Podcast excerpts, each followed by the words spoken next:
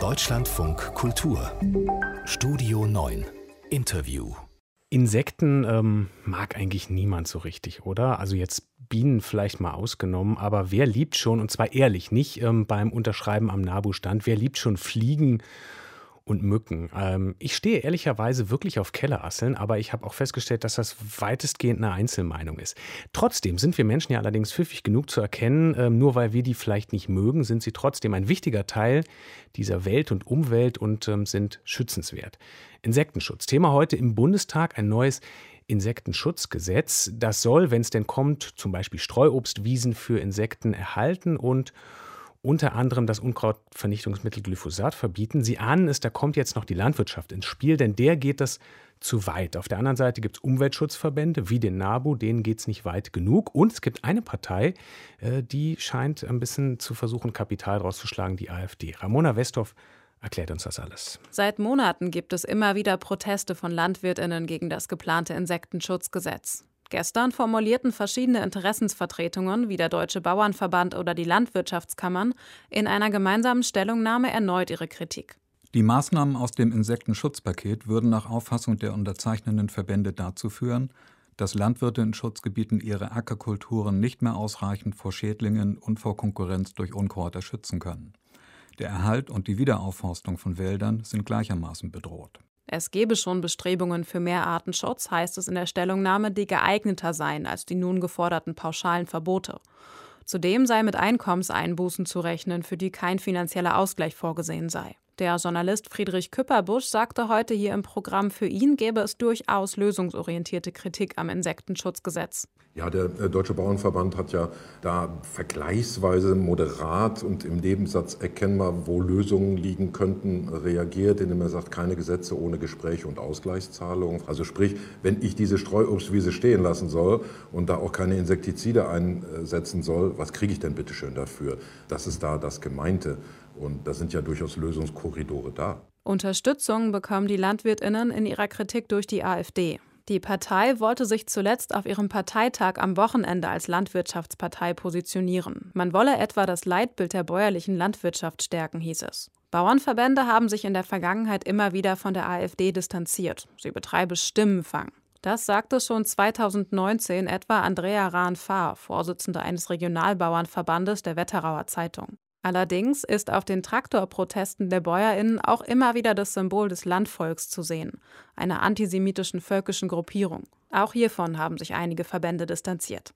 Ramona Westhoff über eine Mischung, die ähm, ja so vielfältig ist wie die Insektenwelt. Es geht um Glyphosat, um Schutz von Biotopen und es geht auch um Politik und um, wie gehört, auch äh, rechte Strukturen. Eine Mischung, über die ich sprechen will, mit Bernhard Krüsken. Er ist Generalsekretär des Deutschen Bauernverbandes. Hallo, guten Tag, Herr Krüsken. Ja, guten Tag, Herr Stucke. Schädlinge oder ähm, die AfD als in Anführungsstrichen Bauernpartei, was ist das größere Problem für Landwirte? Dann fangen wir doch erstmal beim fachlichen und beim Insektenschutz an. Ja, äh, wir lieben einen Teil der Insekten, nämlich die Nützlinge, und wir haben ein Problem mit den Schädlingen. Und äh, das, was wir jetzt hier auf dem Tisch haben in der Sache, das ist, ich will es mal pointiert formulieren, eine umweltpolitische Trophäensammlung, aber keine Hilfe für den Insektenschutz. Umweltpolitische Trophäensammlung. Welche Trophäen werden da gesammelt? Ja, das ist zum Beispiel flächendeckende pauschale Pflanzenschutzmittelanwendungsverbote, die auch den Insekten nicht helfen, weil äh, wer Insekten fördern will, äh, muss ja sozusagen Habitate und Strukturen bereitstellen. Mhm. Ähm, und muss äh, sozusagen auch eine Grundlage schaffen, damit sich Insektenbestände entwickeln können. Und äh, wir sind natürlich massiv interessiert daran, die Nützlinge zu fördern. Das kann man nicht äh, mit so einem undifferenzierten ähm, äh, Verbot machen. Das ist naturschutzfachlich kontraproduktiv. Mhm. Und äh, dann haben wir natürlich auch noch das Problem, dass wir in der Vergangenheit und das auch zukünftig weiter tun wollen, nämlich auf Kooperation setzen zwischen Landwirten und Naturschutz. Und das funktioniert nur, wenn sie nicht mit äh, dem Ordnungsrecht bei Ordre du Mufti, wie das so schön heißt, äh, das durchsetzen, sondern wenn sie etwas vereinbaren. Ja, es gibt in vielen Regionen äh, gibt es Beispiele dafür, erfolgreiche Beispiele, und die wollen wir jetzt nicht konterkariert sehen mhm. mit diesem Insektenschutz. Trotzdem ähm, brauchen wir ja offensichtlich noch mehr an dieser Stelle und ähm, da reichen dann ja offenbar bislang irgendwelche ähm, Vereinbarungen, die man jenseits von Gesetzen trifft, noch nicht aus. Ähm, wie würde dann Ihrer Ansicht nach ein Insektenschutzgesetz aussehen, was Sie zufriedenstellt, was ähm, Menschen wie zum Beispiel den Naturschutzbund Deutschland zufriedenstellt, was äh, Insekten schützt, aber auch die Landwirtschaft ähm, nicht zu sehr schädigt? Der Dreh- und Angelpunkt ist das Kooperationsprinzip. Also wir müssen hier zu Formen der Zusammenarbeit finden, wir müssen das einvernehmlich machen und das Instrument ist natürlich Förderung. Wir haben gerade eine neue Agrarpolitik sozusagen auf der Rampe, die bietet Instrumente, äh, das entsprechend mit Förderung unterlegen zu können und wir sagen ganz klar, Verbote sind der falsche Weg. Mhm. Nehmen Sie zum Beispiel dieses Thema äh, mit den Unterschutzstellungen für artenreiches Grünland, für Streuobstwiesen. Das sind beides Biotope und Habitate, die erst durch eine bestimmte Art der Bewirtschaftung entstehen, also die aktiv hergestellt werden müssen. Und wenn Sie dann äh, da eine gesetzliche Unterschutzstellung äh, halt installieren, dann kann das per Definition nicht funktionieren, weil Sie nehmen jeden Anreiz, diese äh, Bewirtschaftung auch weiterzuführen. Das geht nur über Förderung und über Nutzung. Nur über Förderung, sagen Sie, verstehen Sie es, wenn ähm, die eine oder der andere das Gefühl bekommt, Landwirtschaft funktioniert komplett sowieso nur noch entlang von Förderungen? Also was irgendwo äh, gefördert wird, das macht die Landwirtschaft. Das kann es ja alleine auch nicht sein, oder? Naja, es ist natürlich schon ein vitales Eigeninteresse der Landwirtschaft, etwas zu tun für Insektenschutz. wir sind doch mit unseren äh, Produktionssystemen sind wir darauf intakte ökologische Rahmenbedingungen angewiesen. Insofern gibt es natürlich schon ein Eigeninteresse ähm, äh, daran, äh, das zu erhalten und äh, das trifft sich auch mit dem Anliegen der Naturschutzseite. Und hier müssen wir ansetzen. Denn es ist ja letzten Endes auch eine Aufgabe, äh, bei der die Landwirtschaft einen signifikanten Teil beisteuern muss, aber die letzten Endes auch äh, eine, ähm, eine Aufgabe ist, die wir alle stemmen müssen. Landwirtschaft bewirtschaftet die Hälfte der Fläche in dieser Republik und steht auch zu diesem Teil der Verantwortung. Aber wir können das Thema nicht alleine stemmen. Mhm.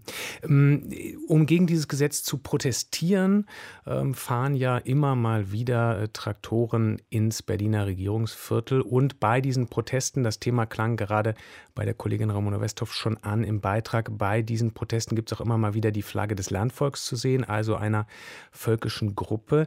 Unterwandert das die Kritik, die ja im Prinzip ähm, auch eine Kritik ist, die Sie ja auch teilen? Unterwandert das die Kritik? Gibt es da Strukturen? Strukturen, von denen Sie sich eigentlich gleichzeitig distanzieren müssen? Na, das ist jetzt äh, eine äh, ziemlich entfernte Baustelle und eine andere Baustelle. Ich will korrigieren. Äh, es ist äh, nicht die Flagge des Landvolks äh, gewesen, sondern eines einer bestimmten Gruppierung aus Norddeutschland, die in den 20er Jahren unterwegs war. Äh, es gibt ja heute auch Landvolkverbände und Organisationen, das sind ganz normale Bauernverbände, die haben damit nichts zu tun. Genau, wir reden jetzt aber von äh, diesen, die im Prinzip ja. eben antisemitische völkische und, Gruppe. Diese Flug- und Schwertflagge hat tatsächlich ähm, äh, einen problematischen Hintergrund.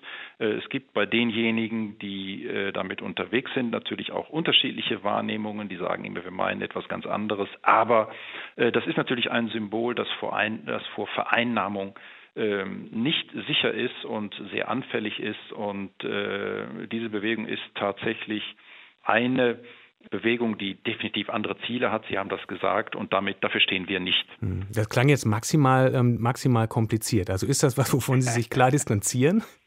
Von äh, dieser äh, Symbolik und dem, was dahinter zum Ausdruck kommt, distanzieren wir uns.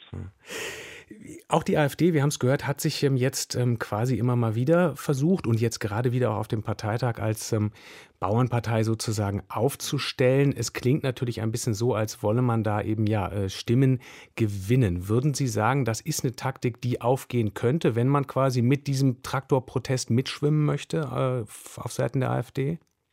Ja, das mag ein Programm sein und das ist sicherlich auch ein bisschen Trittbrettfahrerei, aber ich will mal so sagen, wenn Sie in dieses Programm reingucken, und wenn dort die Rede ist von einem Dexit und äh, von einem Austritt Deutschlands aus der EU und aus dem Euro ähm, äh, die Rede ist und wenn dafür aktiv geworben wird, dann kann man nur sagen, das, äh, das ist sozusagen agrarpolitisch betrachtet die maximale Disqualifikation. Europa ist unser Markt, Europa ist, ist, ist unser Aktionsraum und wer das in Frage stellt, ja, wie soll ich sagen? Also das ist aus Sicht der Landwirtschaft ist das, das so ziemlich das kontraproduktivste, was man tun kann. Insofern ist das schon eine sehr vordergründige, ist das schon ein sehr vordergründiger Versuch, hier was einzufangen.